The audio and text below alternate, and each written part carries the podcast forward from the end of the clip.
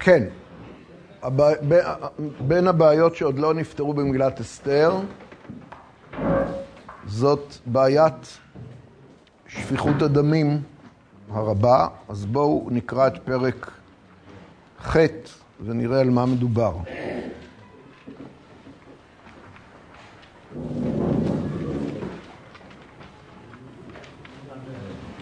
נתחיל לקרוא את פרק ח' מפסוק ג', שזה התחלת סיפור חדש. ותוסף אסתר ותדבר לפני המלך, אני מתנצל שפורים עבר כבר לפני יומיים פה, אתם בי"ד, נכון? אתם לא קוראים בט"ו. ואפילו בירושלים פורים כבר עבר, ואנחנו עדיין במגילת אסתר, אבל אמרנו... שבוע שחלו. לא, לא, אמרתי שחז"ל אומרים, ולא יעבור, שאין אפשרות לקיים את מצוות החג אחרי ט"ו. ט"ו זה ה... אה, מה? זה הדדליין, כן. ובכל אופן אנחנו ממשיכים, כי זה הנושא של, הסדרת שור, של סדרת השיעורים. ותוסף אסתר ותדבר לפני המלך ותיפול לפני רגליו, ותבק ותתחנן לו להעביר את רעת המן האגגי ואת מחשבתו אשר חשב על היהודים. ויושת המלך לאסתר את שרביט הזהב, ותקום אסתר ותעמוד לפני המלך, ותאמר, אם על המלך טוב, ואם מצאתי חן לפניו, וכשר הדבר לפני המלך וטובה אני בעיניו, ייכתב להשיב את הספרים, מחשבת המן בן המדתה האגגי אשר כתב לאבד את היהודים אשר בכל מדינות המלך. כי איכך אוכל וראיתי ברעה אשר ימצא את עמי, ואיכך אוכל וראיתי באובדן מולדתי. ויאמר המלך אחשורוש לאסתר המלכה ולמרדכי היהודי, הנה בית המן נתתי לאסתר, ואותו תלו על העץ על אשר שלח ידו ביהודים. ואתם, כתבו על היהודים כתוב בעיניכם בשם המלך, וחיתמו בטבעת המלך. כי כתב אשר נכתב בשם המלך ונחתום בטבעת המלך, אין להשיב. ויקראו סופרי המלך בעת ההיא בחודש השלישי וחודש סיוון, בשלושה ועשרים בו. ויכתב ככל אשר ציווה מרדכי אל היהודים ואל החשדרפנים והפחות ושרי המדינות אשר מהודו ועד כוש, שבע ועשרים ומאה מדינה, מדינה ומדינה ככתבה ועם ועם כלשונו, וליהודים ככתבם וכלשונם. ויכתוב בשם המלך אחשורוש ויחתום בטבעת המלך, וישלח ספרים ביד הרצים בסוסים רוכבי הרכש האחשתרנים בני הרמחים. אשר נתן המלך ליהודים אשר בכל עיר ועיר להיקהל ולעמוד על נפשם, להשמיד ולהרוג ולאבד את כל חיל עם ומדינה הצרים אותם, טף ונשים ושללם לבוז, ביום אחד בכל מדינות המלך בשלושה עשר לחודש שנים עשר וחודש אדר. פתשגן הכתב לעינת עין דת בכל מדינה ומדינה גלוי לכל העמים, ולהיות היהודים עתידים ליום הזה להינקם מאויביהם. הרצים רוכבי הרכש החשטרנים יצאו מבוהלים ודחופים בדבר המלך, והדת ניתנה בשושן הבירה. אה, נקרא הלאה כדי לראות איך התבצעו הדברים, זה חשוב. ומרדכי יצא מלפני המלך בלבוש מלכות, תכלת וחור, ועטרת זהב גדולה ותכריך בוץ וארגמן, והעיר שושן צהלה ושמחה. ליהודים הייתה אורה ושמחה וששון ויקר. ובכל מדינה ומדינה ובכל עיר ועיר, מקום אשר דבר המלך ודתו מגיע, שמחה וששון ליהודים, משתה ויום טוב, ורבים מעמי הארץ מתייהדים, כי נפל פחד היהודים עליהם. ובשנים עשר חודש, הוא חודש אדר, בשלושה עשר יום בו, אשר הגיע דבר המלך ודתו להעשות, ביום אשר סיברו אויבי היהודים לשלוט בהם, ונהפוך הוא, אשר ישלטו היהודים המה בשונאיהם. נקהלו היהודים בעריהם בכל מדינות המלך אחשורוש, לשלוח יד במבקשי רעתם, ואיש לא עמד לפניהם. זאת הגרסה הנכונה, כידוע. ואיש לא עמד לפניהם. בעצם לא היה צריך לקרוא בפניהם, בפניהם כלל, כי זה שיבוש. אין הבדל. אבל השאלה אם כתוב לפניהם או בפניהם, זאת שאלה. מה? ואז בעל הקורא עושה דבר שהוא מדהים. הוא קורא גם את זה וגם את זה, למרות שאין פה קרי וכתיב, ואם היה קרי וכתיב, אז היה צריך רק קרי, אבל אין פה קרי וכתיב, הוא קורא גם את הגרסה המוטעית וגם את הגרסה הנכונה. בישיבה לא, בישיבה קוראים רק לפניהם, השבוע. אז, אז אני אסביר. הגרסה ואיש לא עמד בפניהם, סתם, זה לא קשור לנושא של השיעור, אבל זה קצת קשור להרבה דברים שאנחנו מדברים. הגרסה איש לא עמד בפניהם, היא קיימת רק במגילות האשכנזיות, והיא שיבוש. איך אנחנו יודעים שזה שיבוש? כי כל, כי כל העדות האחרות, הספרדים, כל בני עדות המזרח, תימנים, אצל כולם הגרסה היא איש לא עמד לפניהם. וגם בכתבי היד המוסמכים של המקרא, כתר הרמצובה, כתב יד לנינגרד ועוד, מגילות, יש לנו, מגילות אני מניח שיש לנו כתבי יד רבים מאוד, בכל כתבי היד המוסמכים ובכל עדות ישראל מלבד האשכנזים, הגרסה היא ואיש לא עמד לפניהם בלמד.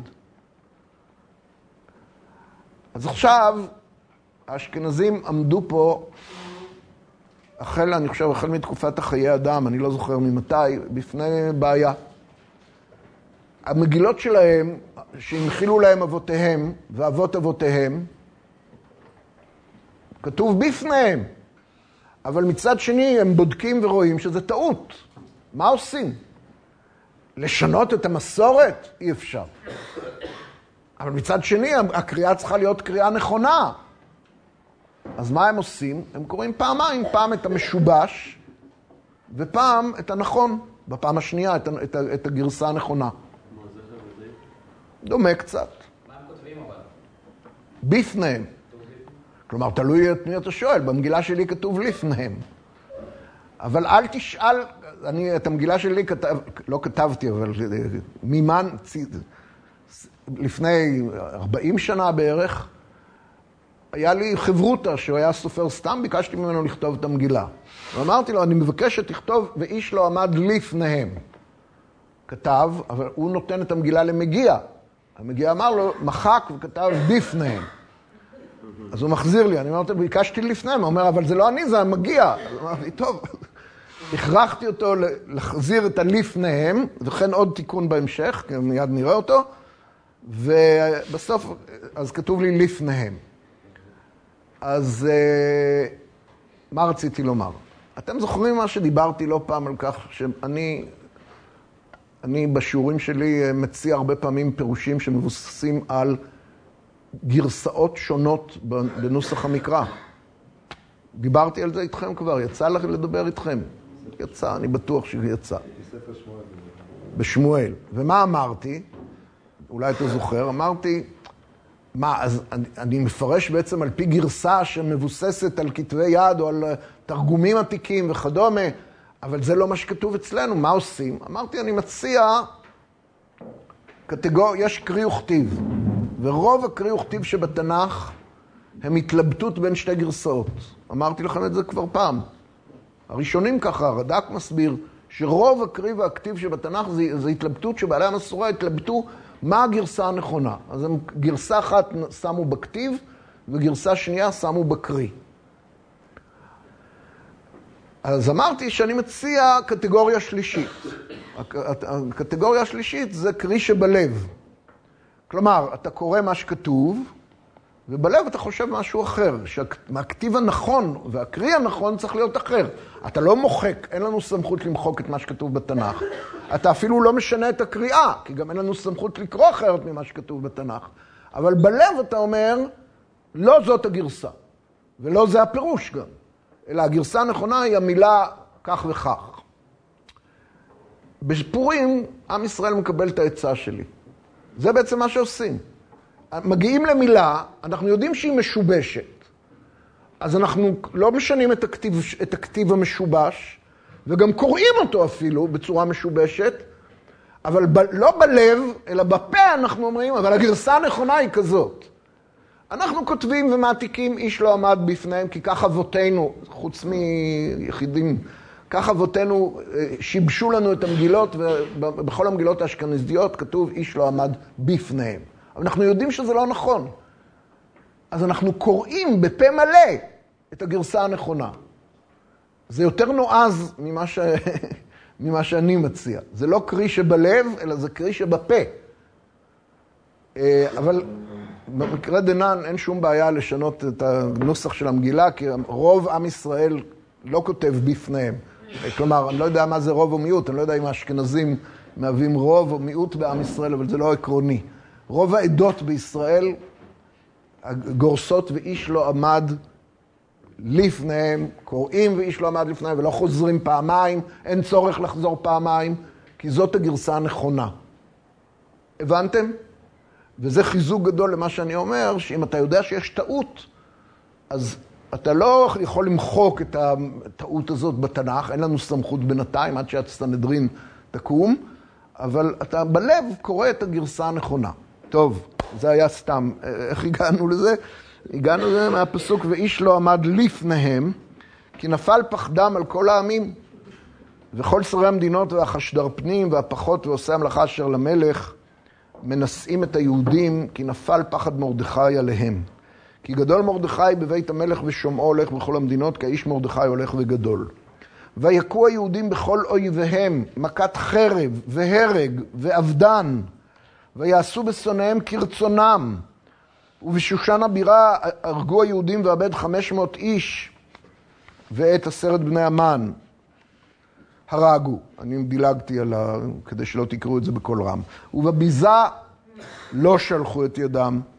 ביום ההוא בא מספר ההרוגים בשושן הבירה לפני המלך, ויאמר המלך לאסתר המלכה בשושן, לאסתר המלכה. בשושן הבירה הרגו היהודים ואבד חמש מאות איש ואת עשרת בני המן. בשאר מדינות המלך מה עשו? ומה שאלתך ויינתן לך ומה בקשתך עוד ותעש. ותאמר אסתר אם למלך טוב יינתן גם מחר ליהודים אשר בשושן לעשות כדת היום, כלומר להרוג את אויביהם, ואת עשרת בני המן שכבר הרגו אותם יתלו על העץ. ויאמר המלך לעשות כן, ותינתן דת בשושן, ואת עשרת בני המן תלו, ויקהלו היהודים אשר בשושן גם ביום ארבעה עשר לחודש אדר, ויהרגו בשושן שלוש מאות איש, ובביזה לא שלחו את ידם. ושאר היהודים אשר במדינות המלך ניקלו ועמוד על נפשם בנוח מאויביהם והרוג בשונאיהם, חמישה ושבעים א', ובביזה לא שלחו את ידם. ביום שלושה עשר לחודש אדר, ונוח בארבעה עשר בו, ועשו אותו יום משתה ושמחה. והיהודים אשר בשושן ניקלו בשלושה עשר בו ובארבעה עשר בו, ונוח בחמישה עשר בו, ועשו אותו יום משתה ושמחה. עד כאן.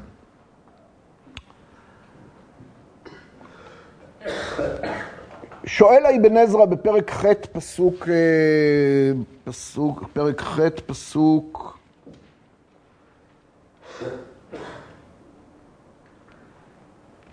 י"א אני חושב. יש לשאול, שואל אבן עזרא, למה כתב מרדכי להרוג את שונאי היהודים? ורב לו ולהם שימלטו. מה? שהיהודים ימלטו מהם. הרי זה מה שביקשה אסתר מאחשוורוש בתחילת פרק ח', בפס... מפסוק ג'. לבטל את, את גזירות המן. לבטל את גזירות המן פירוש הדבר ש... שהיהודים יהיו, אסור יהיה לפגוע ביהודים. רגע, לכן שואל אבן עזרא, יש לשאול למה כתב מרדכי באגרות הרי המלך אמר למרדכי ולאסתר, הנה החותמת, הנה הטבעת, תכתבו איגרות מה שאתם רוצים. אז מה הם כותבים? מה הם כותבים? אשר נתן, פסוק י"א, אשר נתן המלך ליהודים אשר בכל עיר ועיר להיקהל ולעמוד על נפשם, להשמיד ולהרוג ולאבד את כל חיל עם ומדינה הצרים אותם. שואל אבן עזרא, יש לשאול, למה כתב מרדכי להרוג את שונאי היהודים? ורב לו, מה פירוש ורב לו? מספיק לו ולהם וליהודים שימלטו. כלומר שינצלו, לא צריך בשביל זה להרוג. זה לא יפה להרוג. אז בן עזר שואל את זה בתמימות כמובן, אבל השאלה הזאת היא השאלה ששונאי היהודים בכל הדורות ראו כשאלה, אה, כשאלה אולי הכי חשובה והכי חמורה במגילת אסתר.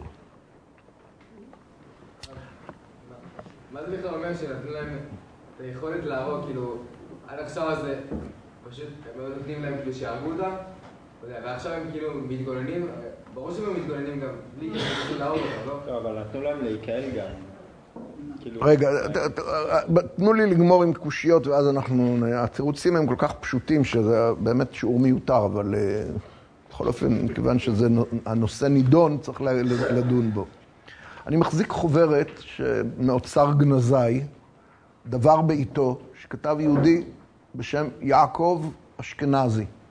החוברת הזאת יצאה בתרצ"ח, 1938.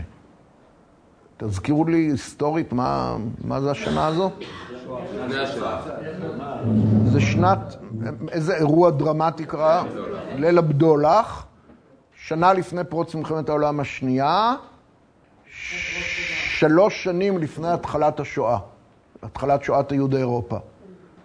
אה, יהודי גרמניה בשנה הזאת הם כבר נרדפים עד צוואר, וחלק גדול מיהודי גרמניה כבר ברח מגרמניה, חלקם עלו לארץ, חלקם היגרו לכל מיני מקומות. והיהודים שנשארו בגרמניה היו במצב קשה ביותר כבר ב-1938. אז בחוברת הזאת מספר לנו המחבר אשכנזי למה הוא כותב את החוברת. אז הוא כותב ככה: בא אחד עולה מגרמניה והוציא בארץ, בירושלים, חוברת גרמנית, בגרמנית, בשם ביקורת מגילת אסתר. ולמען נדע מראש מי אביה של החוברת, באה הוספה על השם, ספר ויכוח תיאולוגי. בהערה הוא מפנה ליהודי בשם שלום בן חורין, ואת השם בגרמנית של החוברת הזאת, שיצאה באותה שנה בירושלים. ביקורת מגילת אסתר, ויכוח תיאולוגי, ספר ויכוח תיאולוגי. האמת ניתנה להיאמר, כותב אשכנזי, שלא ראוי להסתכל בחיצוניות הצנומה של החוברת, אלא בתוכנה המלא עניין כרימון. למרות שאפשר היה לצרף ספרייה עצומה מהספרים שנכתבו על ידי מלומדים בעלי שם עולמי, מהם לגנותה של המגילה ומהם לשבחה, לא ההים עוד איש לבוא בסברות ומסקנות נועזות והצעות מרחיקות לכת כמו אלה הכלולות בחוברת זו. ממש מועט המחזיק את המרובה. המחבר המציג את עצמו כיהודי דתי, הוא מדגיש זאת כמה וכמה פעמים, מציע, א', למחוק בלוח השנה היהודי את חג הפורים, ב', להרחיק את מגילת אסתר מתוך כתבי הקודש. וכל זה כדי להציל את עם ישראל ותורתו, שהמגילה הזאת והחג המיוסד עליה דבקים בהם ככתם מחלים ומחפיר. הוא מודה באמיתות ההיסטורית של המאורע המסופר במגילה, ומתפעל מן היופי האסתטי שבה, באומרו שהיא אחת הנובלות הגאוניות ביותר בספרות העולם, וכולי וכולי וכולי, ברם הוא דן אותה להיות מנודה מתוך כתבי הקודש. מפני שהיא חדורה רוח קנאה ונקמה, שפלה, וממיתה בושה וכלימה על עם ישראל. היהודים התנהגו עם עמי פרס ומדי כפראים שואפי דם אדם.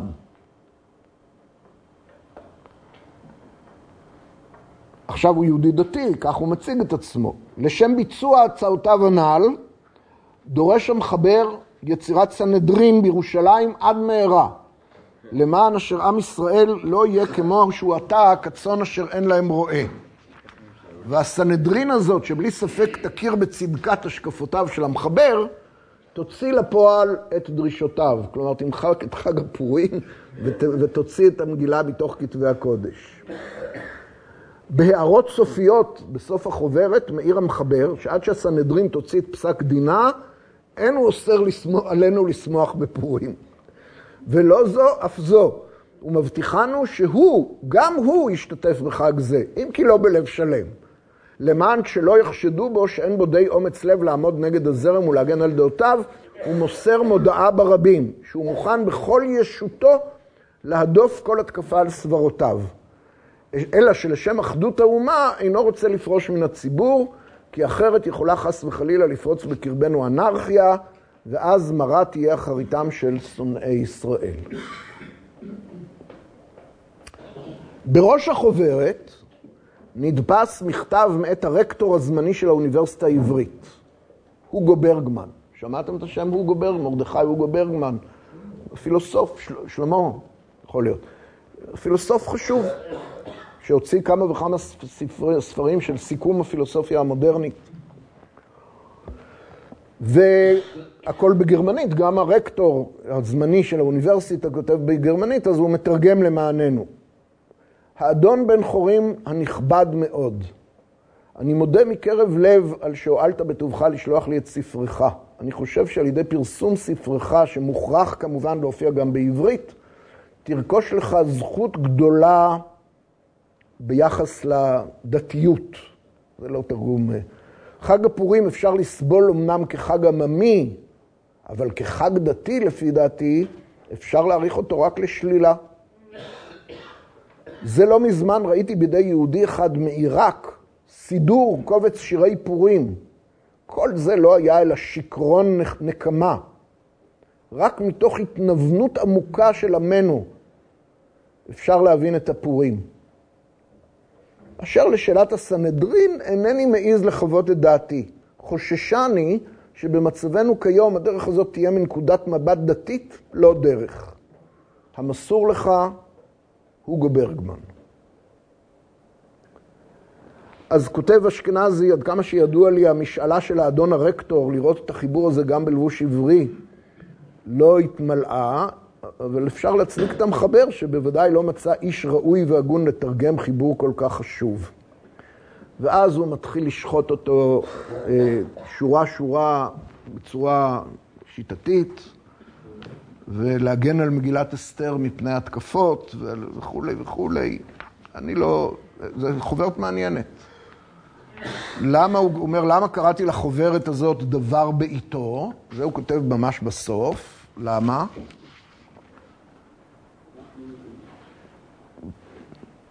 כי, איפה הוא כותב את זה?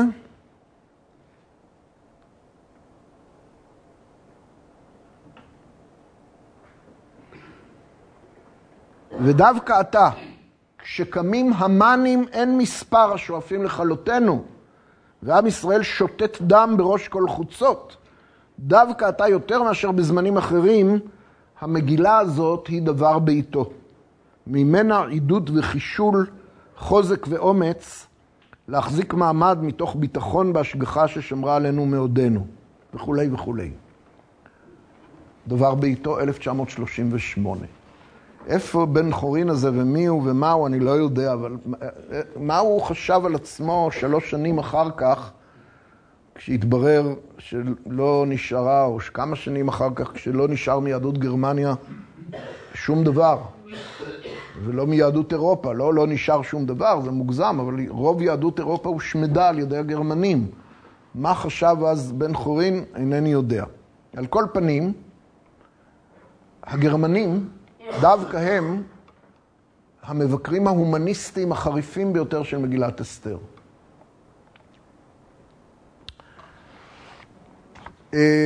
כך כותב, זה מתחיל מהאב הרוחני של הפרוטסטנטיות הגרמנית, מי הוא זה? מי? מרטין לותר, מייסד הפרוטסטנטיות הגרמנית. כך כותב לותר, אני כל כך עוין את הספר הזה ואת אסתר, שהייתי מעדיף פשוט שהם לא היו קיימים. כך כותב לותר. הם יהודיים יותר מדי. לותר היה אנטישמי עמוק, כן? הם יהודיים יותר מדי ויש בהם התנהגות פגאנית רעה. פגאנית. וכך כותב פרשן מודרני יותר, פאטון, אין אף לא אציל נפש אחד בספר הזה. אסתר שמסתירה את מוצאה אכזרית כלפי האויב שנפל, מבטיחה שלא רק שהיהודים יימלטו מהסכנה, אלא שהם יעלו על אויביהם, יהרגו את הנשים והילדים של אויביהם, ויבזו את נכסיהם, כמפואר באגרות שמרדכי שולח. היא לא מסתפקת בטבח הזה, אלא היא גם מבקשת שעשרה בני המן יתעלו, ושהיהודים יורשו להרוג את אויביהם בשושן יום נוסף. העובדות נכונות. עוד ציטוטים אתם רוצים? פרשן בשם פייפר, גם גרמני, כותב ככה: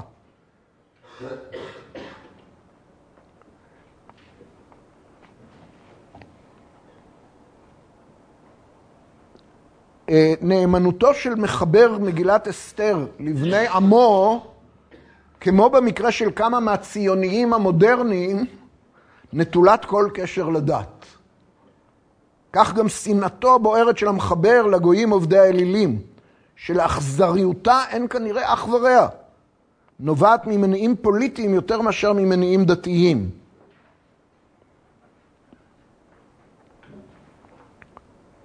הברניק, עוד גרמני, אסתר ומרדכי מבטאים באופן ברור את תכונות האופי של היהדות המעוותת, המאוחרת יותר. רבות הרבה יותר הן התכונות השליליות המתועבות של אופי העם הזה. במיוחד יצר הנקמה הבלתי מרוסן, שבדמיונו הוא טובע ושוחה ממש בפראות אוריינטלית בדמו של האויב. ועוד ועוד ועוד. ממש הגרמנים מאוד לא אהבו את מגילת אסתר, היא מאוד אכזרית. והגרמנים הם עדיני נפש, אוהבי אדם, ואוהבי יהודים בכלל. הם נתנו שוויון זכויות ליהודים בקרב ארצם, והם לא יודעים, באמת, כל הפרוטסטנטים הגרמנים האלה הם חוקרי מקרא. חוקרי מקרא מהם נודעים לשם. מסתכלים על המגילה ואומרים, איזה יצר נקם, איזה שפיכות דמים איומה. פשוט, היהודים האלה שונאי גויים חולניים ממש. למה הם לא לומדים מאיתנו קצת אהבת אדם? שאלה רצינית. תראו, הקדמתי, וזה כמובן, אין צורך לומר שזה עובר מהגויים הגרמנים אל היהודים הגרמנים, בעיקר אל היהודים הגרמנים.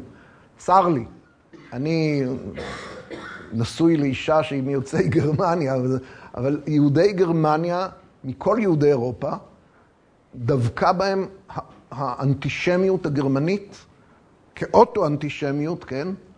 דבקה בהם יותר מאשר בעדות אחרות, והבן חורין הזה, שם כן. יפה, שלום בן חורין, את מי הוא מצטט בחוברת שלו כדי להוכיח, כדי להוכיח את, אה, את זה שצריך להוציא את המגילה מכתבי הקודש? את אלה, את חוקרי המקרא ואת אנשי הדת, התיאולוגים הנוצרים הגרמניים, הם הבסיס לטענתו. הוא אומר עליהם, הרי בהם אין לחשוד באיזושהי הטיה. והם אומרים את זה, והם צודקים. הוא מצא גם שני רבינרים, רבינרים, שאומרים דברים דומים, והוא מסתמך עליהם. טוב, אבל אבן עזרא לא חשוד, כן.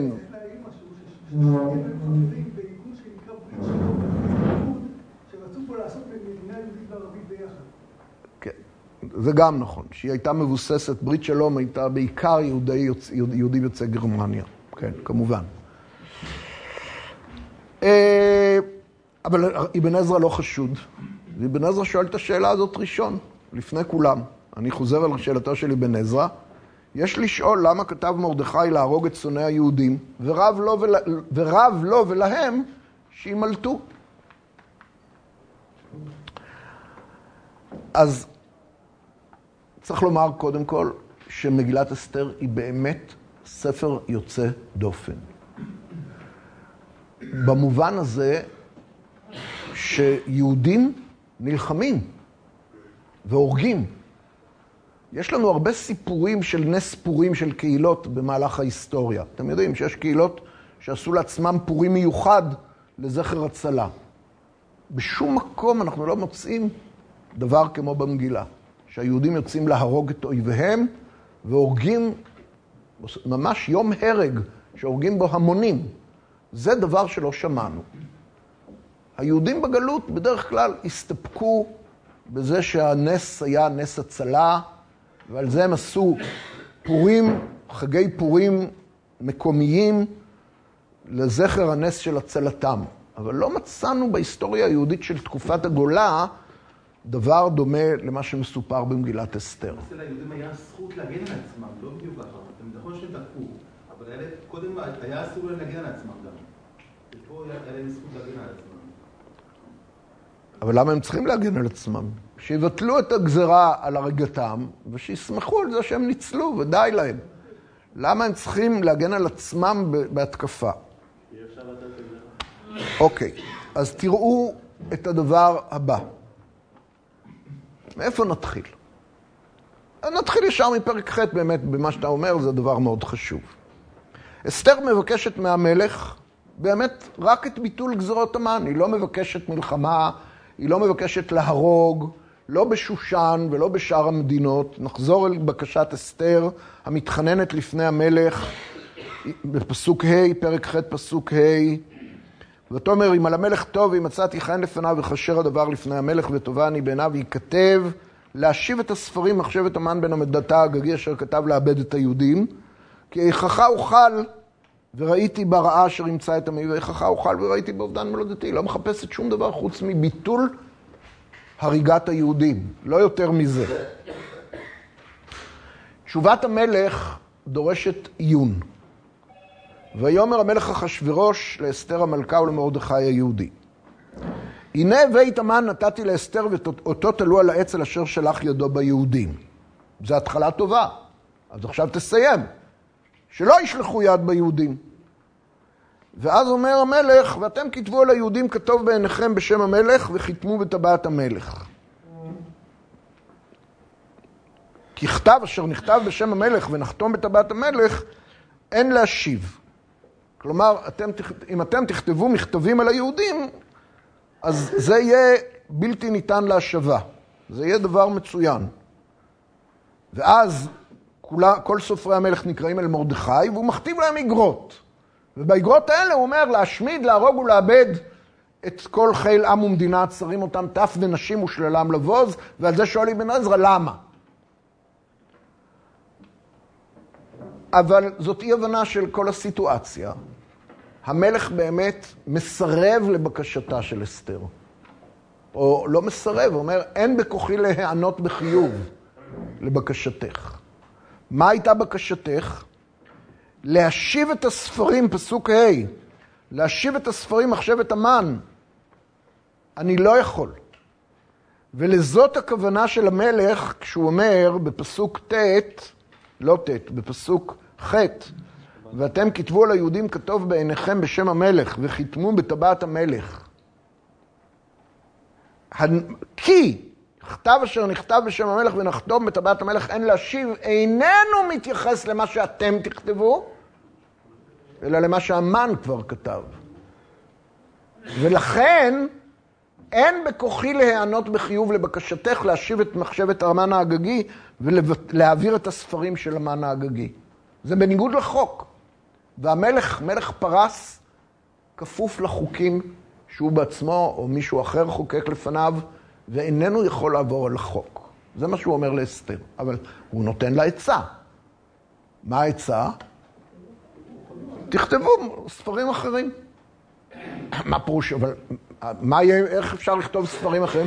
מה נכתוב בספרים האחרים? ש, שהספרים של המן לא תקפים? אמרת שזה בלתי אפשרי. אז מה נכתוב בספרים החדשים? מה שאתם רוצים, חוץ מאשר ביטול הספרים של המן. אתם יכולים לכתוב מה שאתם רוצים. אבל לא, אין, אין אפשרות לבטל את הספרים של המן. זה מה שהמלך עונה לה. ואז הברירה היחידה שנותרה להם, מה היא? מה? להעתיק את הספרים של המן, אבל רק בהקשר הפוך. להגיד ליהודים, מה? להיקהל ולעמוד על נפשם. בעצם מה שהמלך אומר, אני לא יכול לבטל את הגזירות של המן, אבל, אני, אבל ישחקו הנערים לפנינו. שתהיה מלחמת אזרחים. בין אלה שרצו להרוג אתכם לביניכם. מי שינצח, ינצח. זו תשובה צינית, אבל היא לא צינית כמו שהיא נראית. הוא לא כזה ציני, הוא, יש, לו, יש שכל בתשובה הזאת. זאת אומרת, אלה שקיבלו רשות להרוג אתכם, הרשות ניתנה, ניתנה להם ואני לא יכול לבטל. אבל אתם תכתבו משהו שינטרל את זה. איך? שגם אתם תוכלו להילחם בהם. תכף תראה שבאמת לא צריך לכתוב לצבא, אבל תכף תראה שזה קשור. אז בעצם מה שהמלך אומר, או רומז לאסתר, אי אפשר להציל אתכם באופן חד צדדי, אתם צריכים להציל את עצמכם.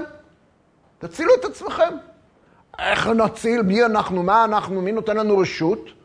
הנה החותמת, הנה, הנה הטבעת, תחתמו על הספרים שאתם רשאים להילחם ולהרוג את צונכם.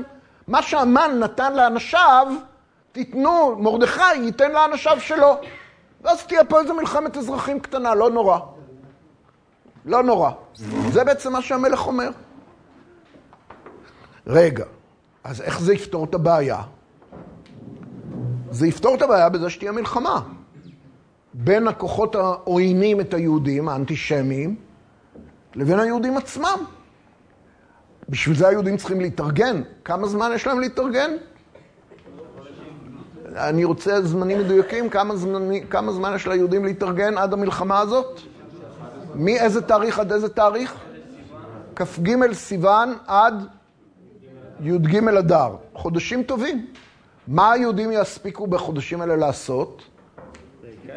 להצטייד בנשק, להתאמן, להקים יחידות, להקים צבא, בגלות.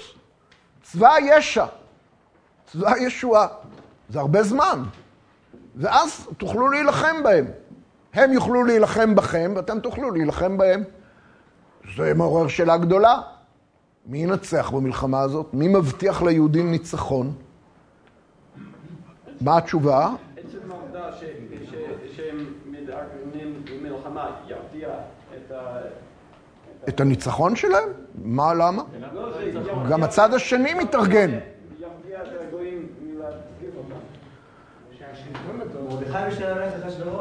התשובה היא, עם מי הממשלה נמצאת. אני אתן לכם משל מודרני יותר. הרעיון של מלחמת אזרחים שהשלטון לפעמים מעוניין בה, זה רעיון מנדטורי של השלטון הבריטי בארץ ישראל בתקופת המנדט. הבריטים אמרו, אנחנו נשליט את השלטון שלנו בארץ על הסכסוך היהודי-ערבי. שהם יילחמו אלו באלו, ואנחנו נהיה ניטרליים. ותמיד אותה, אנחנו נבוא לכבות את השריפות. וככה השלטון שלנו, על זה הם בנו את השלטון שלהם. אבל האמת היא שהשלטון הבריטי בשלב מסוים התנער מהמחויבות שלו למנדט. למנדט הכוונה ל- לרשות שניתנה להם לשלוט כדי להקים פה מדינה יהודית. והם החליטו להילחם באפשרות של הקמת מדינה יהודית. והם עשו הכל כדי שלא תקום פה מדינה יהודית. ואז הם נקטו בצעד הבא. הם החרימו נשק מהיהודים כשידעו שהערבים הולכים להתנפל עליהם, ונתנו לערבים להשתמש ב... הערבים לא היו צריכים נשק חם, הם אוהבים יותר להרוג יהודים. בנשק קר, זה יותר... והערבים היו מתנפלים על היהודים, והמשטרה הבריטית הייתה עומדת בצד, ולא מתערבת, עד שלב שבאמת כבר היה, היה בלתי אפשרי. ו, וככה פרצו פרעות תרפ"ט, עוד לפני כן פרעות תרפ"א, תרפ"ט ות- ותרצ"ב, כל הפרעות האלה היו כשבעצם הערבים ידעו שהבריטים מעודדים אותם לפרוע ביהודים, והם ימנעו מהיהודים אה, פעילות להגנה עצמית. ומה הייתה הסיסמה של הערבים כשהם התנפלו על היהודים, אתם יודעים? הממשלה איתנו. כך, זאת הייתה סיסמת הקרב שלהם, בערבית. הממשלה איתנו. כלומר, אל תחשבו שאנחנו עושים את זה באופן פרטי. אנחנו פועלים כאן בעידוד הממשלה. זה היה נכון, הממשלה הייתה איתם. צריך לזכור את זה, הבריטים היו רשעים גדולים, רשעים גדולים. ובמגילת אסתר זה, זה אותו דבר, רק הפוך. היהודים היו יכולים להתנפל על שונאיהם ולהגיד, הממשלה איתנו. כי הממשלה הייתה איתם. מי זאת הממשלה? מרדכי. מרדכי הוא הממשלה. ואחשוורוש. ואסתר. הממשלה עם היהודים. מה משמעות הדבר שהממשלה איתנו? היא נותנת נשק, היא עוזרת בכל מיני דרכים, ויש לזה גם היבט צבאי, חשוב מאוד שהממשלה איתם, ומורלי, כשהצד השני אומר, אנחנו צריכים להילחם לא רק נגד היהודים, אלא בעצם גם נגד הממשלה שתומכת בהם. אז זה, זה מבטיח את ניצחון היהודים. כלומר, אחשוורוש אומר לאסתר, אני לא יכול לבטל את גזירות המן, אני יכול לתת לכם לכתוב מה שאתם רוצים, תהיה פה מלחמת אזרחים, אני מקווה שאתם תנצחו. למה אני מקווה שאתם תנצחו? אתם תקבלו את כל הסיוע שאתם צריכים. נשק תקבלו, תוכניות תקבלו. אתם יודעים מה? את תוכניות האויב אתם תקבלו. למה? כי מי נכנס ללשכת המן יום אחרי שהוא נתלה? מרדכי פותח את המגירות, ומה הוא מוצא במגירות? את כל תוכניות הפעולה של המן לי"ג באדר. עם רשימות שמות, עם כלי נשק, כל מה שצריך לקראת יום הריגת היהודים י"ג באדר. את כל זה מרדכי יודע. בקיצור, זה המצב שאליו נקלעה אסתר, או מרדכי ואסתר נקלעו אליו. הם נאלצו לצאת למלחמה. נאלצו לצאת למלחמה. ועכשיו צריך לראות בדיוק איך מתוארת המלחמה הזאת. כלומר, קודם כל, למה מרדכי כותב בספרים שלו את מה שהוא כותב? הוא פשוט מעתיק את, המ... את, ה... את, ה... את מה? את האגרות של המן, רק הופך. במקום שזה יהיה נגד היהודים, זה הופך להיות נגד אויבי היהודים. אבל הוא מעתיק אותו דבר. כי זה העיקרון שהמלך בעצם אומר להם. אני לא יכול לבטל את אגרות המן, אבל אתם יכולים לכתוב אגרות הפוכות. אז הוא כותב איגרת הפוכה, ונהפוך הוא. ונהפוך הוא, הוא שמרדכי אומר, מה שהמן כתב, גם אני כותב, רק הפוך. ואז נראה מי ינצח, האגרות של המן את האגרות שלי, או האגרות שלי את האגרות של המן. זאת השאלה. עכשיו, זה שזה כתוב מילה במילה כמו אגרות המן, אתם יודעים. אני לא צריך להראות לכם את זה. שזה פשוט אותם אגרות, רק בהיפוך. אבל צריך לשים לב שבפועל המגילה עצמה מעידה שהיהודים לא עשו את מה שאנשי המן חשבו לעשות. באיזה נקודה זה כתוב? ובביזה לא שלחו את ידם. למרות שבאגרות כתוב, מה כתוב באגרות של מרדכי? מה? ושללם לבוז. איפה זה? באיזה פסוק? סוף פסוק י"א. אבל בפועל שלוש פעמים בתיאור של המלחמה כתוב שהיהודים לא, לא שלחו את ידם בביזה. למה? מה? לא. כי המלחמה מלחמה שלא לוקחים בשלל, לא, היא לא מלחמה יותר יעילה, לפעמים הפוך, היא מלחמה על עניין מוסרי, עקרוני ודתי, ולא מלחמה שנועדה לרווח אנושי. היהודים כאילו רוצים לומר, אנחנו נלחמים על חיינו. מה שייך לקחת שלל? אנחנו לא רוצים להרוויח מהמלחמה הזאת. אנחנו רוצים להציל את עצמנו במלחמה הזאת מזה שהם יהרגו אותנו. אז מה שייך לקחת שלל? באותה מידה, רגע, אז נשאלת השאלה, אם הם לא לקחו שלל, אז למה מרדכי אמר באגרות שלו ושללם לבוז? מה? כי הוא העתיק את המגילה של המן, בדיוק. הוא אמר, מה שהמן כתב גם אני כותב. אני פשוט, ניתנה לי רשות לאזן את אגרות המן על ידי אגרות הפוכות. זה מה שאני עושה. הוא אמר ושללם לבוז, אני גם אומר ושללם לבוז, רק זה הפוך. אבל הוא לא התכוון שבאמת ייקחו שלל, ועובדה שהיהודים לא לקחו שלל. בביזה לא שלחו את ידם. באותה מידה, צריך לומר, שהיהודים גם לא, לא התכוונו לעשות ולא עשו את ההיתר שניתן להם להרוג טף ונשים. למה? כי טף ונשים לא מסכנים אותם. מי מסכן אותם? אותם גברים שפעלו בשירות המן. שהיו אנש- אנשיו של המן, חיל עם ומדינה צרים אותם. היו כנראה כוחות רציניים בכל מלכות פרס, שצרו את היהודים ורצו להרוג אותם. והם התארגנו לקראת זה. אותם היהודים הרגו. מה יש להם עם הטף ואנשים? אין להם שום דבר. ובאמת המגילה אומרת פעם אחר פעם שהיהודים לא יצאו סתם לערוך מרחץ דמים בכל העמים במדינות המלך אחשורוש. בואו נראה מה המגילה אומרת. קודם כל, מה, כבר באגרות, פסוק י"א, אשר נתן המלך ליהודים אשר בכל עיר ועיר, להיקהל ולעמוד על נפשם. להיקהל ולעמוד על נפשם. מה פירוש?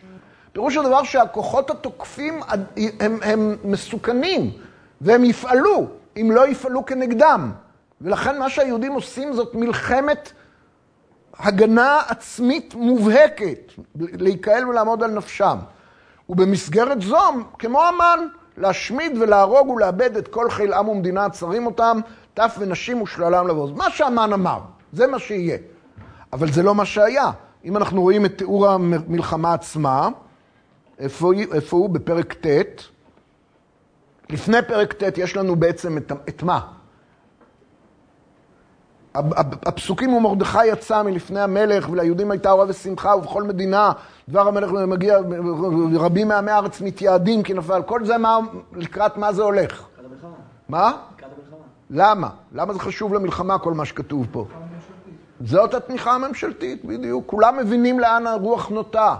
עמי הארץ מתייעדים כי נפל פחד היהודים עליהם, כי הם יודעים, היהודים עכשיו שולטים במלכות. היהודים הם הכוח החזק. רוצים להצטרף אליהם. וב-12 חודש, הוא חודש אדר ב-13 יום בו אשר הגיע דבר המלך ודתו להסות, ביום אשר סיברו אויבי היהודים לשלוט בהם, ונהפוך הוא אשר ישלו היהודים המה בשונאיהם. הם לא יוצאים למרחץ דמים, כמו שכותבים כל האנטישמים הגרמניים. הם הורגים בשונאיהם. איזה עוד כינוי? קודם כל, תיאור הממשלה איתנו, וכל שרי המדינות והחשדרפנים והפחות ועושי המלאכה אשר למלך מנשאים את היהודים, כי נפל פחד מרדכי עליהם. כן, איזה פסוק זה? ב', נקהלו יהודים בכל מדינה לשלוח יד במבקשי רעתם, נכון. ואיש לא עמד לפניהם כי נפל פחדם על כל העמים. כל העמים פחדו, אבל היהודים פגעו במבקשי רעתם. איפה עוד יש ביטויים כאלה? אחר כך יש תיאור של הממשלה איתנו. פסוק ה' ויכו היהודים בכל אויביהם, מכת חרב והרג ואבדן, ויעשו בשונאיהם כרצונם. כלומר, היהודים הורגים הריגה אפקטיבית שמתייחסת לאלה שרצו להרוג אותם. לא שרצו בעבר ההיסטורי, שרוצים עכשיו להרוג אותם. ושאם היהודים לא יעמדו על נפשם, הם יהרגו אותם גם. כי יש להם רשות לזה. והם התארגנו לקראת זה. והיום הזה הוא משאת נפשם.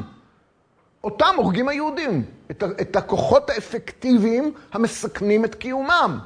הם לא יוצאים למרחץ דמים להרוג את עובדי האלילים, הפגאנים, שנאת הגויים עוברת כל גבול, כמו שלותר כותב, מה פתאום? הם פונים להילחם באלה שהתכוננו להרוג אותם. עכשיו, הם יודעים מי הם. א', בגלל שבוודאי הם התכוננו לזה פיזית, במקומות מסוימים, וב', יכול להיות שהם עובדים אפילו עם רשימות. אלה שהתכוננו להרוג אותם. כן. מה? המון, המון. זה לא פלא. אגב, זה לא הרבה כל כך, אם אתה לוקח את המספרים פה, אז המספר הכולל הוא 75 אלף. בכל 127 המדינות. זה לא... ו-500 איש בשושן הבירה ועוד 300 למחרת, זה 800. הזכרתי את ההפגנה של הסטודנטים האיראנים, כן, בשיעור שעבר. כן. שזה איזה רמוז כבר באגרות שהם הוציאו, הצרים אותם תו נשים, זאת אומרת, מרדכי כבר רומז מי היעד האמיתי של ה... נכון, הצרים אותם. בקיצור, כל תיאור, גם האגרות וגם תיאור המלחמה בפועל, מלמדת שהיהודים הרגו את אלה שסיכנו אותם ושרצו להרוג אותם. ושזאת הייתה בעצם מלחמת התקהלות ועמידה על הנפש. זה, זה כתוב פעם אחר פעם, איך אפשר לא לראות את זה? וממילא הם לא הרגו טף ונשים, אין צריך לומר, והם גם לא לקחו שלל, כי לא לשם כך הם יצאו למלחמה. הם יצאו למלחמה כדי לחסל את האויבים שרצו לחסל אותם, ולא הייתה להם ברירה בעצם. אסתר לא רצתה את זה מלכתחילה. אסתר רצתה לבטל את גזרות המן. אומר לה המלך, אני לא יכול לבטל את גזרות המן. אני יכול לתת לכם רשות להתגונן נגד הגזרות האלה. וישחקו הנערים לפנינו ותנצחו אותם. וזה מה שהם עשו. יצאו למלחמה. שואל אה, אשכנזי, בעל החוברת דבר בעיתו, האם יכול להיות שהייתה מלחמה ואף יהודי לא נפגע במלחמה הזאת? הוא אומר, זה לא, לא סביר. אבל כמו בתנ"ך, במקום שיש ניצחון חד משמעי, לא מזכירים אבדות. אבל היו אבדות בטח גם בקרב היהודים. זאת הייתה מלחמה. מלחמה בין שונאי היהודים לבין היהודים.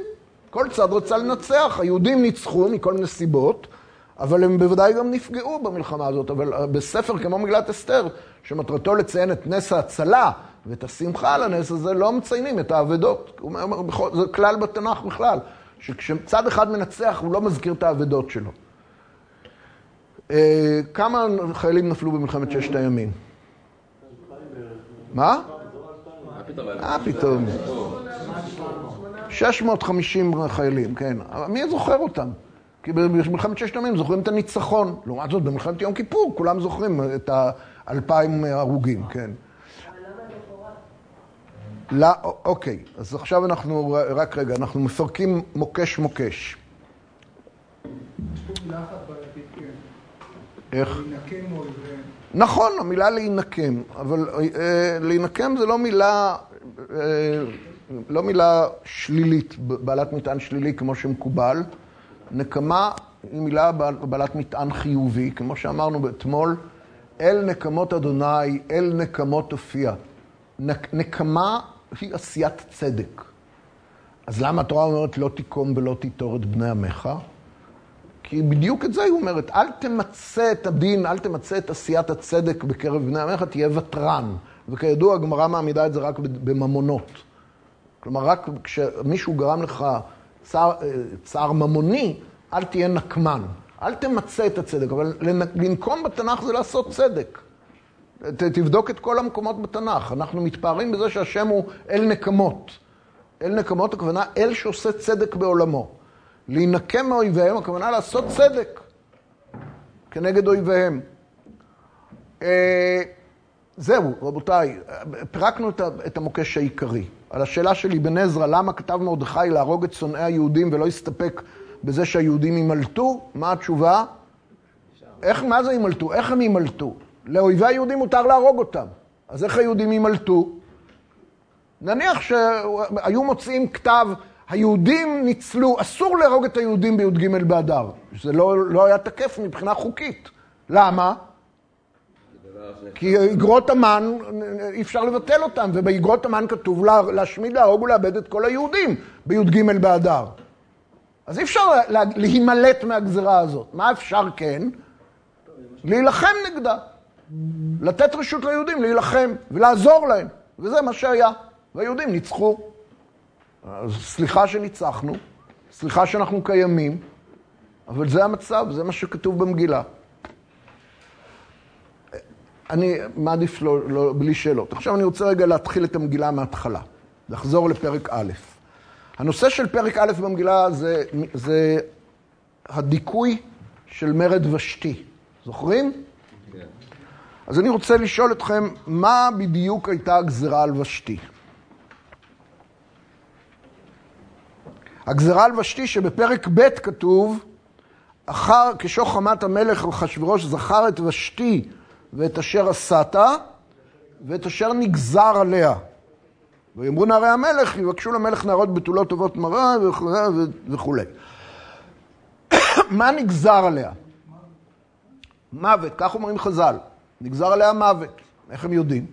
פשוט אם אסתר פוחדת אה, שיהרגו והם רק תבואו בלי שיושיטו לה את השרביט, אתה אומר, על עבירה כזאת, עונש מוות הוא, הוא ברור, אבל לא כתוב. למה המגילה לא אומרת? למה המגילה לא אומרת שהרגו את ושתי? למה לא אומרת במילים פשוטות שהרגו את ושתי? מה רע לומר את זה? לא כתוב שהרגו אותה. איפה זה כתוב? מה בדיוק? י"ט, אם אל המלך טוב יצא דבר מלכות מלפניו וייכתב בדתי פרס ומדי ולא יעבור, אשר לא תבוא ושתי לפני המלך אחשורוש. לא תבוא, לא כתוב שהורגים אותה, אבל לא כתוב שהורגים את ושתי. אז התשובה היא, חז"ל אומרים את זה שהיא הומתה מכוח הקושייה. אם היא בחיים, אז מה המלך אחשורוש כל כך זכר את ושתי ואת אשר נגזר עליה, משמע שהוא מתחרט.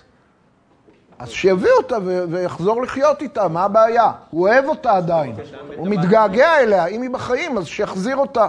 מכוח, רגע, רגע, תנו לי. מכוח הקושייה הזאת כנראה אמרו חז"ל שמה שנגזר עליה זה מוות. אבל זה לא כתוב.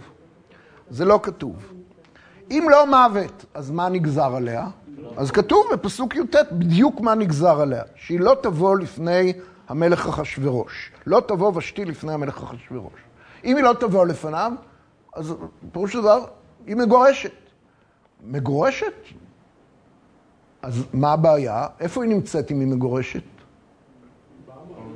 כמובן בבית הנשים. היא לא...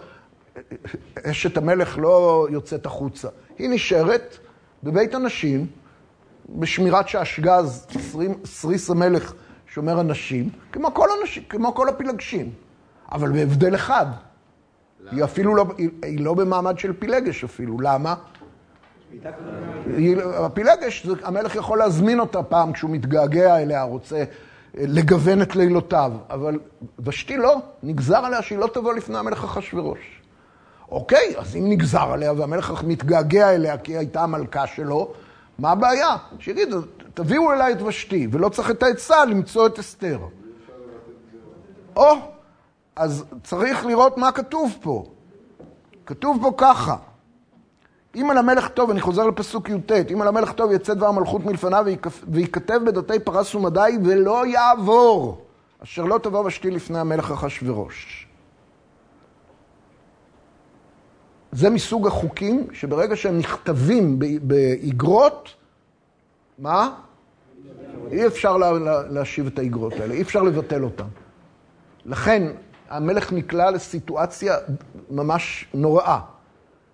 ושתי נמצאת במרחק 50 מטר ממנו, 100 מטר ממנו, והוא, והוא מתגעגע אליה, אבל הוא לא יכול להחזיר אותה אליו. למה? כי זה החוק. יש חוק בפרס, מדינת חוק. וחוק זה דבר מאוד רציני, כידוע, ואי אפשר לבטל חוק.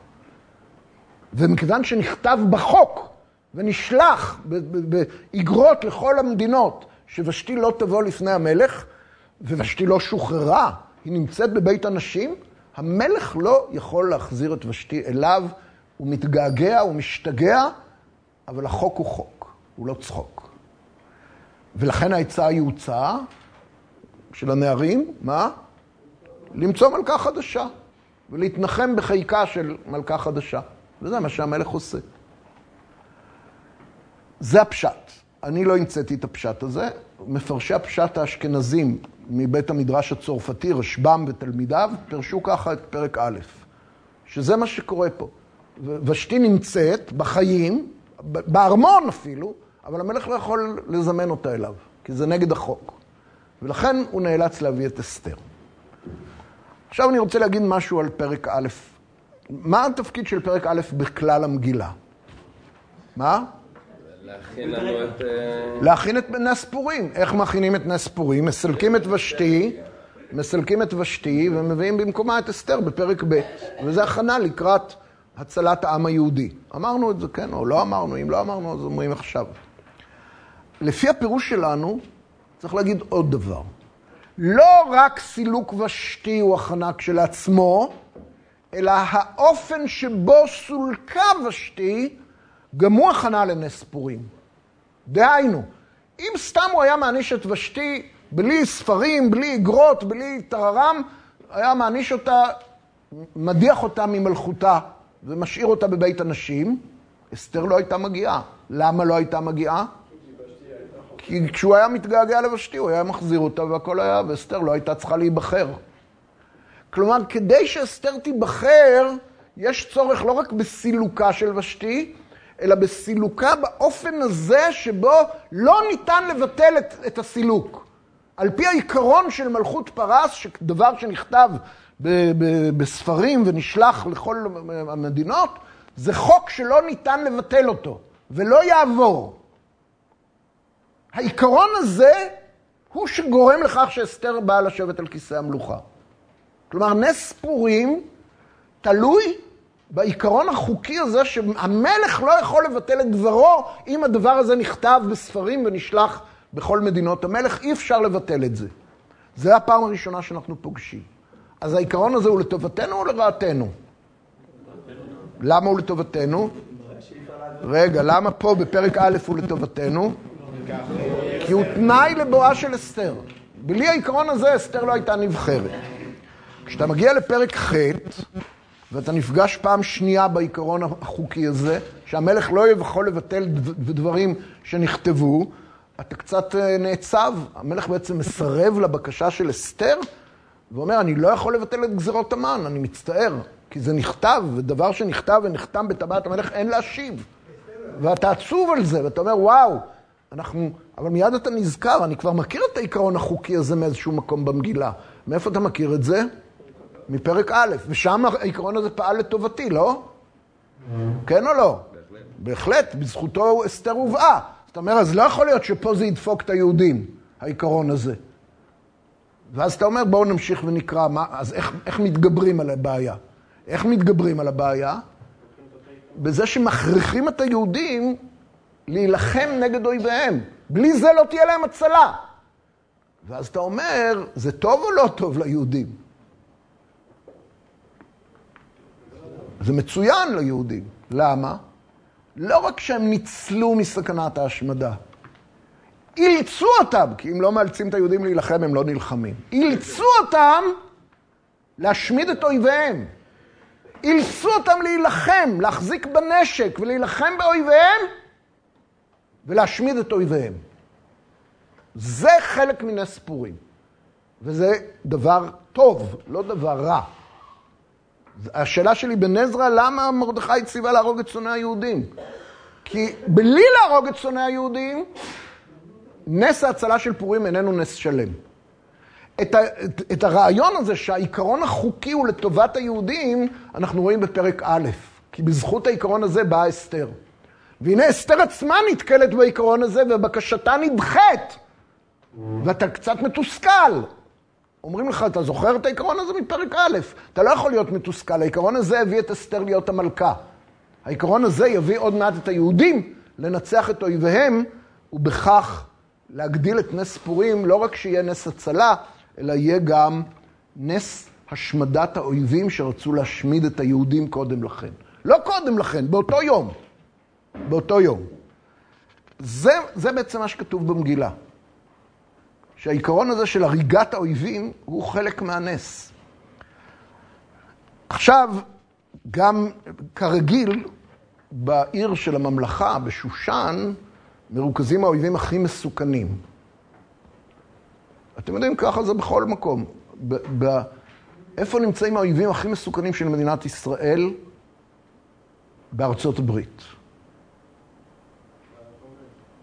לא, בקונגרס חברים שלנו. איפה נמצאים האויבים הכי גרועים של היהודים בארצות הברית? התשובה, במשרד החוץ בוושינגטון. שם נמצאים האויבים הכי גרועים שלנו. מאז ומקדם זה כך. אני לא יודע, היום, גם היום, כי לא מחליפים את כל הפקידות. הפקידות במשרד החוץ האמריקאי היא עוינת של מדינת ישראל. מסור, זה מסורת רבת שנים. זה ככה בכל המדינות. מי האישיות הכי עוינת את מדינת ישראל באיחוד האירופאי? תמיד. שר החוץ של האיחוד האירופאי, שרת החוץ הייתה, הם הכי שונאים אותנו. וכן בכל מדינה ומדינה, שונאי היהודים נמצאים תמיד בבירה, במסדרונות השלטון. הם האויבים הכי גרועים. ובאמת היהודים יש להם רשימות, הם עובדים לפי רשימות. הם הורגים ביום י"ג את הפקידים הכי מסורים של אמ"ן, שתכננו להשתתף בחנגת ההרג של היהודים בי"ג באדר. כמה אנשים הם הספיקו להרוג ביום הזה? אבל משרד החוץ האיראני שורץ עוד שונאים שלא הספיקו להרוג אותם ביום אחד. אלה אגב לא, לא נלחמו כנראה, אלה עברו, עברו כתובת כתובת, והרגו את, ה, את פקידי אמ"ן, את הנאמנים של אמ"ן. ולכן אסתר אומרת, לא הספקנו לחסל את כל, את כל האויבים שלנו, המרוכזים במסדרונות השלטון בשושן הבירה, אנחנו רוצים עוד יום אחד. בעוד יום אחד הם קיבלו רשות, והרגו עוד 300 מנאמניו של המן. לא הספיקו, קוראים לזה, תראו, אצל סטלין קראו לזה טיהור. אנחנו לא במשטר סטליניסטי, אבל זה טיהור. מטהרים את השלטון מהיסודות העוינים את היהודים. זה מה שהם עשו. ולא הספיק להם יום אחד, ולכן אסתר מבקשת יום נוסף, כי לא הספיקו להשלים את המלאכה ב, במקום שבו מרוכזים האנשים הכי מסוכנים שפועלים נגד היהודים. אמרתי איפה, מסדרונות השלטון בשושן הבירה. ולכן היא מקבלת רשות לעוד יום ונהרגים עוד 300. ומה העניין תליית בני המן שכבר נהרגו? כן, מה את רוצה לשאול? לא, איזה... עשרת בני המן היו יהודים? למה את חושבת? ילדים? למה הם היו ילדים? מה? אבל הם לא ילדים, הם היו בוודאי כולם בעלי תפקידים של המן, המן נתן להם תפקידים. למה היא דורשת גם לתלות את עשרת בני המן שנהרגו מתי? ביום הקודם, ביום י"ג. היא אומרת, לא, צריך לתלות אותם. אז התשובה היא שתלייה במשטר של פרס הייתה העונש האופייני למורדים במלכות. את מי תלו במגילה? את המן, כמורד במלכות. בקתן ותרש, נכון. כשהיא אומרת, אני רוצה שיתלו את עשרת בני המן, היא אומרת בעצם, אני רוצה שיהיה ברור שהמן וכל משפחתו הם מורדים במלכות, והם חייבים מיתה כמורדים במלכות. והם לא נהרגו סתם, כמו כל האויבים של היהודים, אלא הם נהרגים כמורדים במלכות. והמלך מסכים, ולכן תולים את עשרת בני המן. אין שום, אין שום פגם בכל מה שעשו היהודים, לא רק שאין פגם, אלא שבח גדול הוא למגילה, שהיא מאפשרת את נס הצלת היהודים, זאת הפעם, לא רק הצלה נטו, אלא הצלה תוך חיסול אלה שסיכנו את קיומם ורצו להרוג אותם. אין צודק מזה, אין חכם מזה, אין יעיל מזה להמשך קיומם של היהודים במלכות פרס. וכן לכל הדורות הבאים, אם זה רק מתאפשר. זה לא מתאפשר בדרך כלל. פה זה יתאפשר, במגילה. אבל, צריך להוסיף, שלדורות לא נקבע יום המלחמה כיום השמחה והחג, אלא יום המחרת, היום שבו נחו היהודים מאויביהם. כלומר, המטרה האמיתית היא לא ההרג ולא הניצחון הפיזי בשדה הקרב, המטרה האמיתית היא המנוחה של היהודים, והמנוחה באה תמיד ביום שלאחר יום המלחמה. בי"ד בשאר המדינות ובט"ו בשושן, אה, ואני הייתי מוסיף, ויום המלחמה עצמו נקבע כיום צום. לא חס וחלילה צום על זה שהרגנו את האויבים, לא, אל, ת, אל תיקחו את זה ברצינות, אלא יום צום על כך שזה היה יום הסכנה. היום הזה מסמל את הסכנה הגדולה שבה עומדים היהודים בחיים שלהם בגלות. גם כשהם נלחמו, המלחמה הזאת הייתה מאוד מסוכנת, כי לאלה ניתנה רשות להרוג את אלה, ולאלה ניתנה רשות להרוג את אלה. וזה היה יכול להיות איזה תיקו. לכן היום הזה הוא יום צום, יום המלחמה. והיום שבו היהודים חוגגים את הצלתם, הוא היום שלמחרת.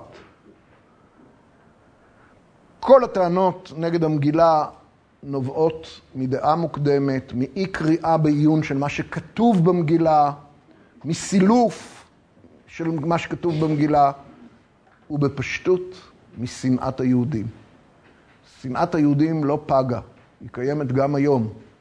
היא עברה מהמן וחסידיו אל פרשני המגילה ההומניסטיים, שקראתי מבחר מדבריהם בתחילת השיעור. שנאת היהודים לא פגה, לא מבחוץ ולא מבפנים, וזה אולי הלקח הכי חשוב של פורים. צריך להילחם בשנאת היהודים ולא להשלים איתה בשום פנים, ולא לחתום איתה הסכמים קואליציוניים ולא שום דבר דומה. בשנאת היהודים צריך להילחם עד לניצחון. להגיד פורים שמח עכשיו זה כבר לא רלוונטי, אז שיהיה בפורים בשנה הבאה עלינו לטובה, שיהיה פורים שמח.